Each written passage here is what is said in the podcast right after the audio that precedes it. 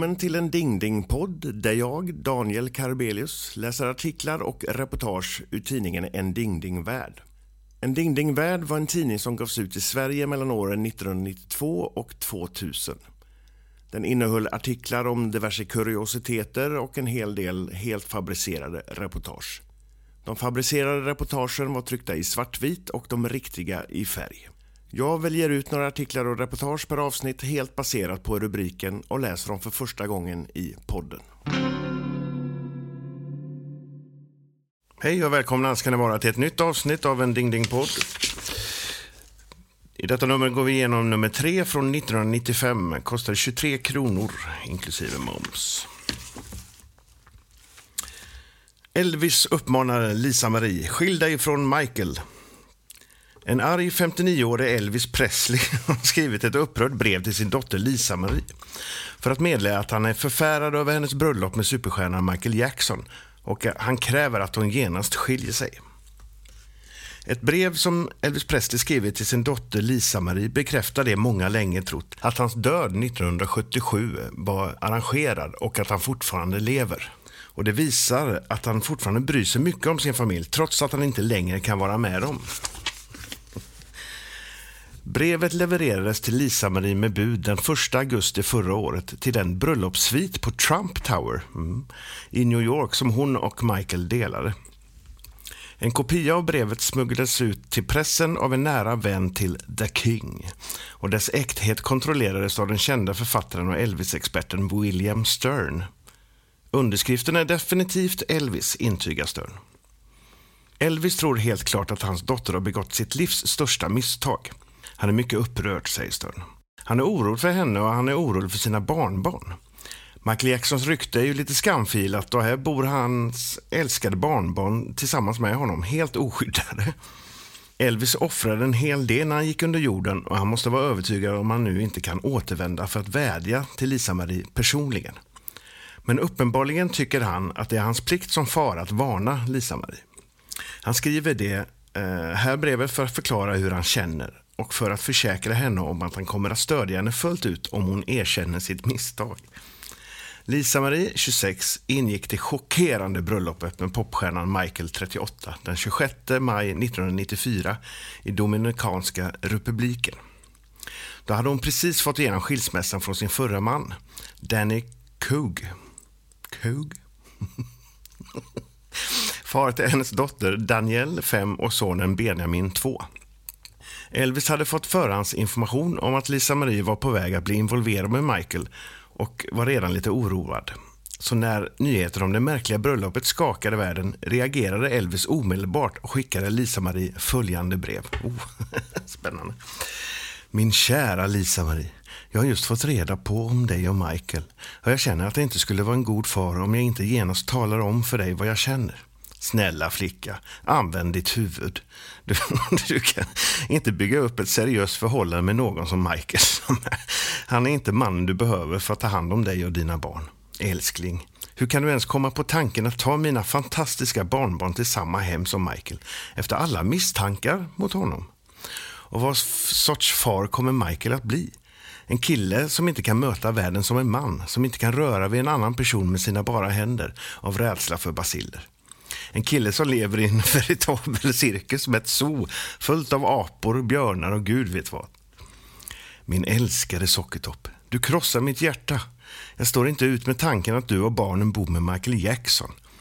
Jag undrar om det inte är jag som kan, ska klandras för detta eftersom jag själv tog dig med för att träffa honom då när du var liten och kanske gav dig intrycket att han är en fantastisk kille. Det är han inte, Lisa-Marie. Han är en man med allvarliga problem. Jag vill att du lämnar honom nu genast innan ditt liv blir förstört. Du kan vara hans vän, men för guds skull, var inte hans fru. Jag ska göra allt jag kan för att hjälpa dig att skiljas från honom. För jag älskar dig, din pappa, Elvis. mm.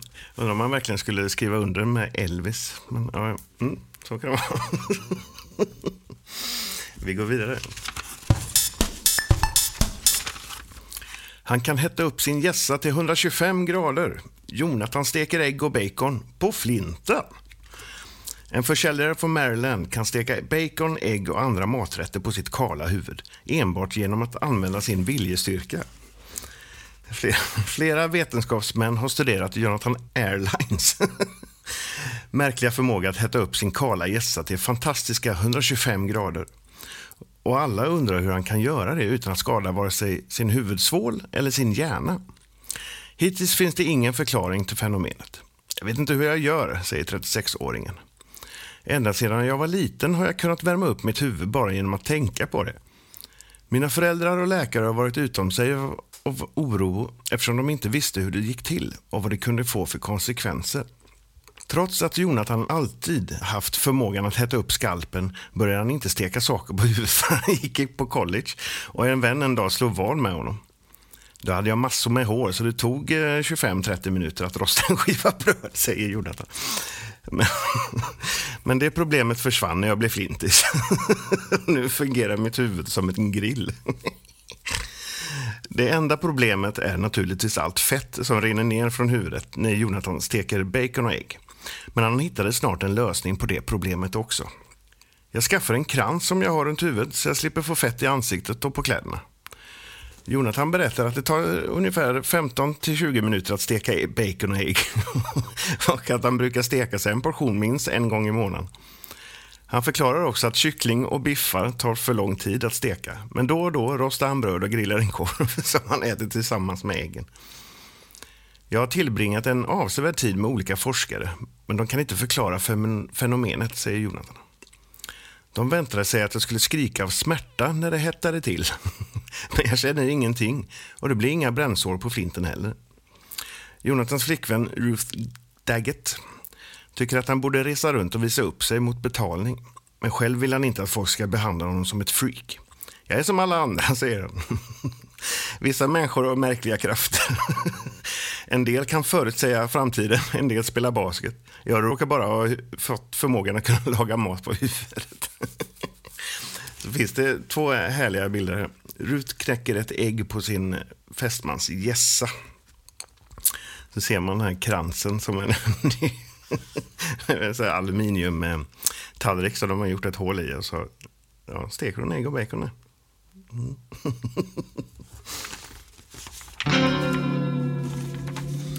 Tack för att du lyssnar på den här podden. Vill du stödja podden ytterligare så har jag nu skaffat en Patreon där du kan bli medlem.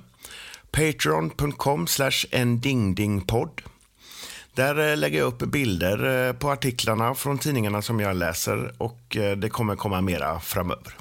Ditt stöd uppskattas oerhört. Tack! Kärlektörstiga Dale gick på mina efter mina. Alla kvinnor jag blev förälskad i var förklädda män. Det enda 34-åringen ville var att träffa rätt kvinna, gifta sig och bilda familj. Men de tre senaste tjejerna, i citationstecken, han gick ut med var män. På våren 1993 träffade Dale Largent från San Diego sexiga Serena Rizell då hon besökte den flotta baren där han arbetade som bartender. Och I sin vildaste fantasi kunde han inte drömma om att Serena var något annat än det hon utgav sig för att vara. En vacker, högbröstad kvinna. Serena var underbar. Trodde jag i alla fall, suckade Dale. Baren jag arbetade i är inget ställe för konstiga typer. Därför misstänkte jag aldrig att en kille dolde sig under den där svarta åtsmitande klänningen och all makeup.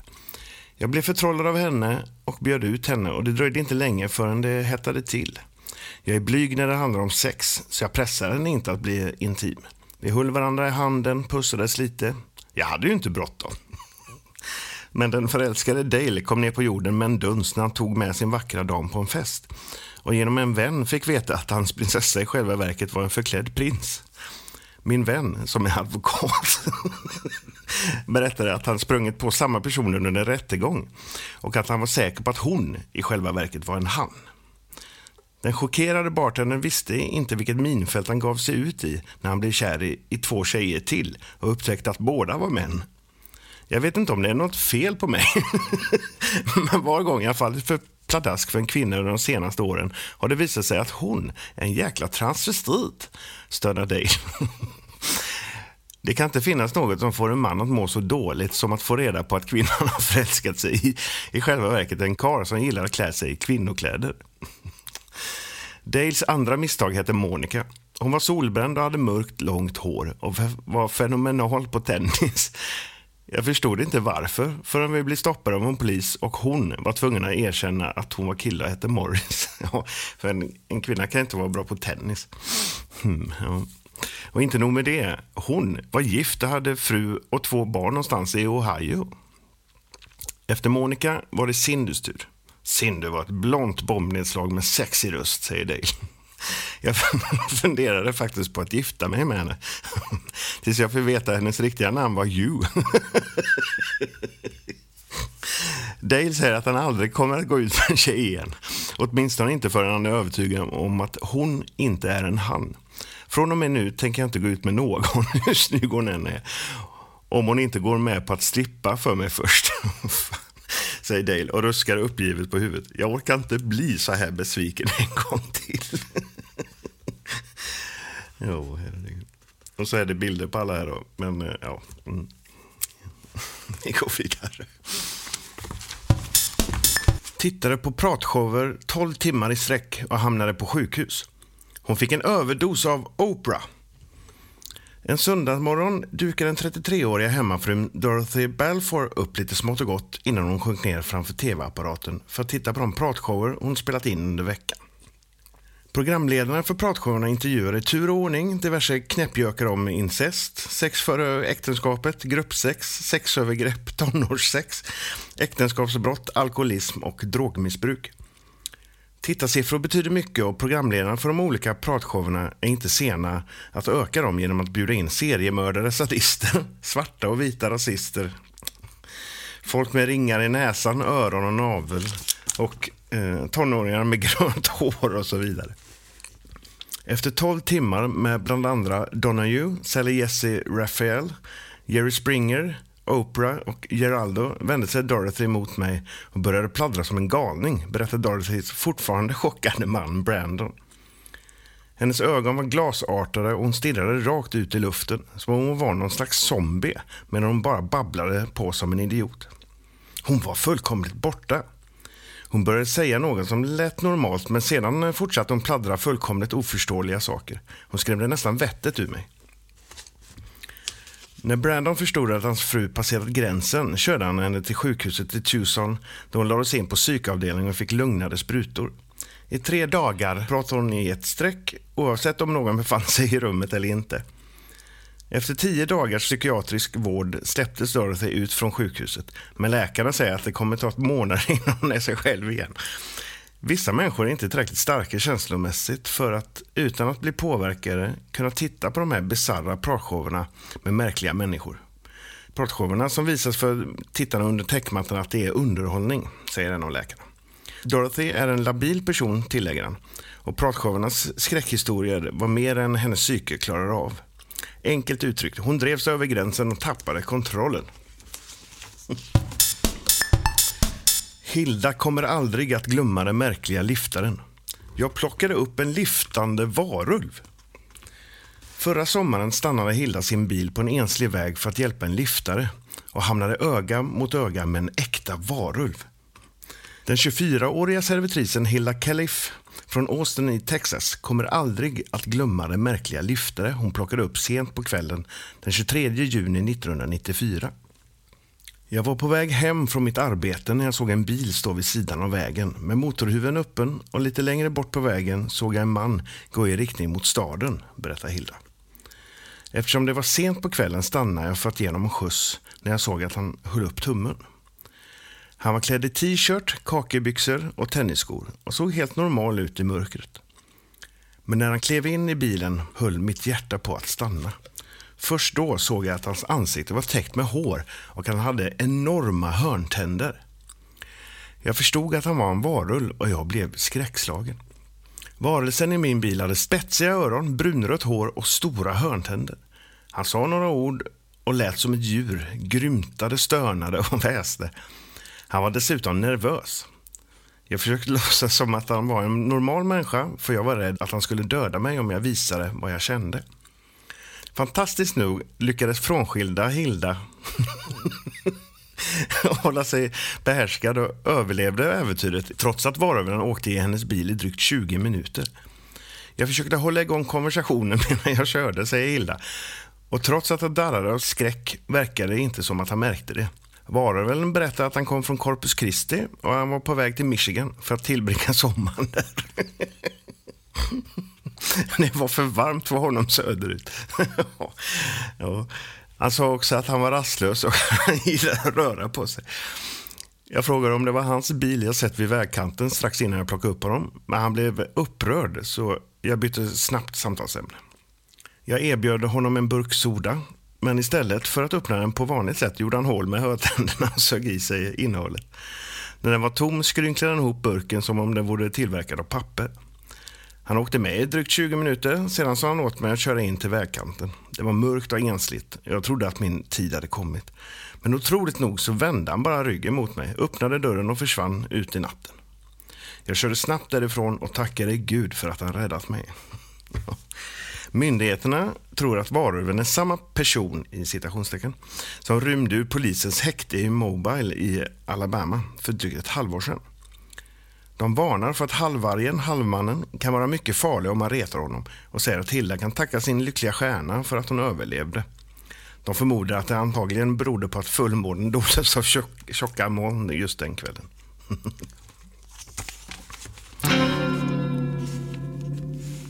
Jamie förlorade sin kropp i en motorsågsolycka. Det avsågade huvudet söker ny kropp. I den första intervjun sedan olyckan 1992, där Jamie Grays huvud sågades av, berättar han själv om hur det känns att inte ha någon kropp. Den 22 maj 1992 var den nu 43-åriga Jamie Gray ute i trädgården och sågade träd. Av en olyckshändelse slant han med motorsågen och det föll sig inte bättre än att han sågade av sig huvudet.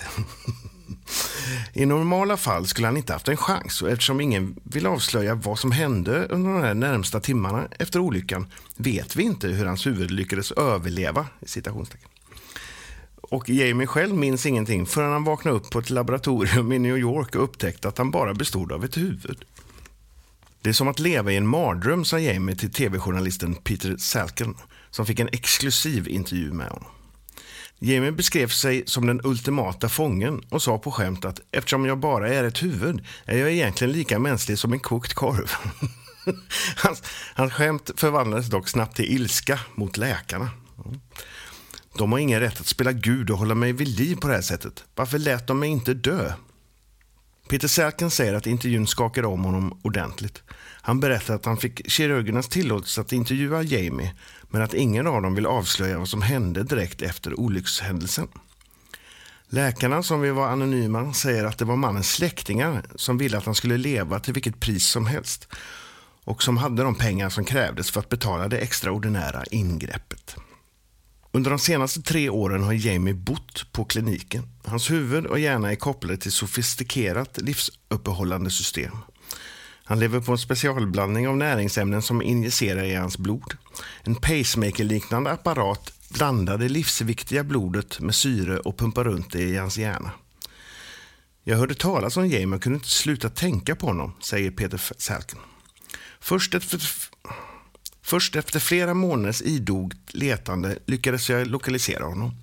Sedan fick jag vänta i flera veckor tills han var tillräckligt stark att prata. På grund av sin dåliga kondition sover han upp till 22 timmar per dygn. Jamies tillstånd är instabilt och intervjun gjordes i närvaro av fyra läkare som hela tiden kontrollerade att Jamie var okej. Okay. Tårarna strömmade ner för hans kinder när han berättade för mig att han levde för den dagen då läkarna skulle hitta en kropp åt honom. Så att han kunde få åka hem, berättar Peter. När intervjun fortsatte visade han stora humörsvängningar. Ena sekunden skojade han om sin situation, i nästa sekund blev han djupt deprimerad. Under intervjun berättar Jamie bland annat följande. Om hur det känns när han vaknade och upptäckte att han inte hade någon kropp. Det var som att vakna upp i en mardröm. Inget kändes verkligt. Jag blev både arg och rädd. Jag ville röra mig, men kunde inte. Jag ville dö, men kunde inte. Ingen förstod hur jag kände. Jag grät i flera veckor. Om krossade drömmar, jag ville gifta mig och bilda familj. Jag ville bli läkare. Jag ville resa. När jag tänker på det börjar jag gråta. Intervjun kommer att berika alla som ser den, säger Peter. Jamie är trots allt ett strålande exempel på det okuvliga mänskliga modet. Han gör allt för att fånga en forntidsödla. Mekaniskt lockbete ska lura fram en levande dinosaurie. Den amerikanske storviltjägaren är så övertygad om att det fortfarande finns dinosaurier på jorden att han har lagt ut fantastiska 6 miljoner på att bygga ett mekaniskt lockbete. Peter Morrisons stora dröm är att en dag fånga en livslevande dinosaurie. Under sitt liv som storviltjägare har han jagat alla världens stora djur och nu finns det bara ett lockande byte kvar, en forntidsödla. För att locka fram en dinosaurie har storviltjägaren betalat otroliga 6 miljoner för att låta bygga en mekanisk dinosaurie. Den 11 meter långa maskinen går klumpigt på fyra metallben och styrs av en mänsklig pilot som sitter i cockpiten på robotens rygg. Precis som andjägare lurar fram vilda fåglar genom att sätta ut vättar i sjöar och floder så hoppas den 53-åriga miljonären att lura fram en dinosaurie genom att gå fram med sin vätte citationstecken, i regnskogarna där ödlorna observerats. och om någon av dem blir nyfiken lämnar säkerheten i regnskogen för att undersöka den märkliga främlingen så är Morrison beredd att skjuta ner monstret med ett bedövningsgevär. Ja, det var tur. För att forskaren ska få tillfälle att studera det. Det finns förmodligen inte särskilt många dinosaurier kvar i världen, men jag ska försöka hitta de som fortfarande strövar eller flyger omkring här, skryter Morrison som skapat sig en förmögenhet på fastighetsmarknaden och har kallats allt från knasboll till idiot sedan han avslöjat sina storvulna planer. Teoretiskt sett borde en dinosaurie lämna skogen och komma fram och undersöka lockbetet för att försöka ta reda på vad det är, fortsätter han. När det händer ska jag skjuta ner det med mitt bedövningsgevär och det betyder att världens mest eftertraktade jaktbyte kommer att bli mitt. Morrison är en hängiven storviltjägare och han har varit på safari i Afrika flera gånger än han minns. Så när han hörde att en pterodactylus, flygödla, och en stegosaurus, taködla, hade mm, upptäckts i Brasiliens regnskog 1992 var han inte sen att reagera. Han organiserade omedelbart ett jaktlag. Men när han kom till Brasilien några veckor senare hittade han bara några gigantiska fotspår. Dinosaurierna var borta. Då jag bestämde mig för att jag skulle fånga en dinosaurie till vilket pris som helst. Jag bestämde mig också för att jag inte skulle åka tillbaka oförberedd. Så när jag kom tillbaka till staterna samlade jag ihop ett gäng ingenjörer och bad dem bygga mig en mekanisk dinosaurie. Det förvånansvärt lätta lockbetet som bara väger 400 kilo var färdigbyggt i oktober 1994. Men tyvärr fungerar det inte. Maskinen klarade inte av fuktig väderlek. Det gick inte att manövrera den i lera. Det var bara att ta tillbaka dinosaurien och göra vissa justeringar för att försäkra sig om att den är pålitlig när det gäller. Senare hoppas miljonären kunna ta med sig sin vette och resa iväg till Sydamerika. Många människor tycker säkert att det är urfånigt att jaga dinosaurier, säger Morrison. Men jag har aldrig varit den som levt på sparlåga. Jag måste följa mina drömmar, kosta vad det kosta vill. Faraonen Tutankhamon dog i en rymdkollision. Schweiziska arkeologer påstår på fullt allvar att marsianerna gjorde affärer med Egypten och att den mest berömda av alla faraonerna, Tutankhamon, dog i en rymdkrasch. Några schweiziska arkeologer har hittat hittills okända papyrusrullar som, enligt egyptologen Konrad Wertzt, klart bevisar att den sägen om spunna staden Atlantis fanns på Mars och att marsianerna handlade med egyptierna i tusentals år och att faraonen Tutankhamon dog när en rymdfärja kraschlandade. Planeten Mars ödelades antingen på grund av egna misstag eller av ett meteoritnedslag. Och det skedde medan Egypten fortfarande blomstrade, säger Dr. Stefan Kleis från Bern. Men invånarna lämnade spår både på jorden och på Mars. Topphemliga fotografier som tagits av amerikanska rymdsonder visar klart ruiner efter tempel på planetens yta. Mm. De egyptiska pyramiderna och befolkningens förmåga att mumifiera den mänskliga kroppen är definitivt resultat av teknologier vars ursprung inte kom från jorden utan från någon annan planet. I det här fallet planeten Mars. Vi är övertygade om att folk från Atlantis bytte sina kunskaper mot guld.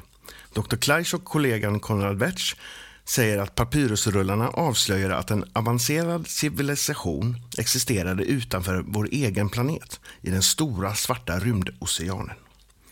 I rullarna beskrivs också rymdfärder och användandet av rymdfärjor som gick i skytteltrafik mellan jorden och de stora moderskeppen i rymden som sköttes av människoliknande varelser.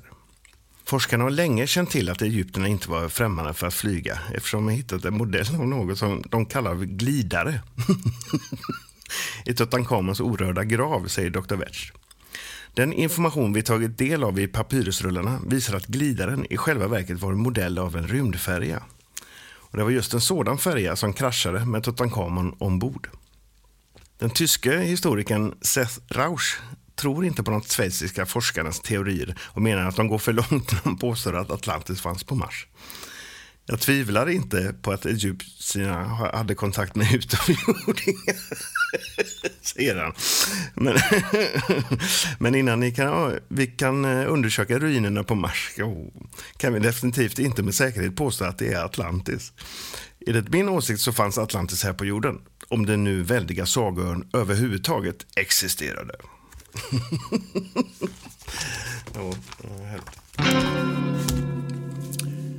Tack för att du har lyssnat på det här avsnittet av en Ding Ding podd. Följ mig gärna på sociala medier. Finns på Facebook och på Instagram. Sök på en Ding Ding podd. Berätta gärna om podden för dina nära och kära och skriv gärna en recension på Apple Podcast och liknande. Det hjälper så att fler får upp ögonen för podden.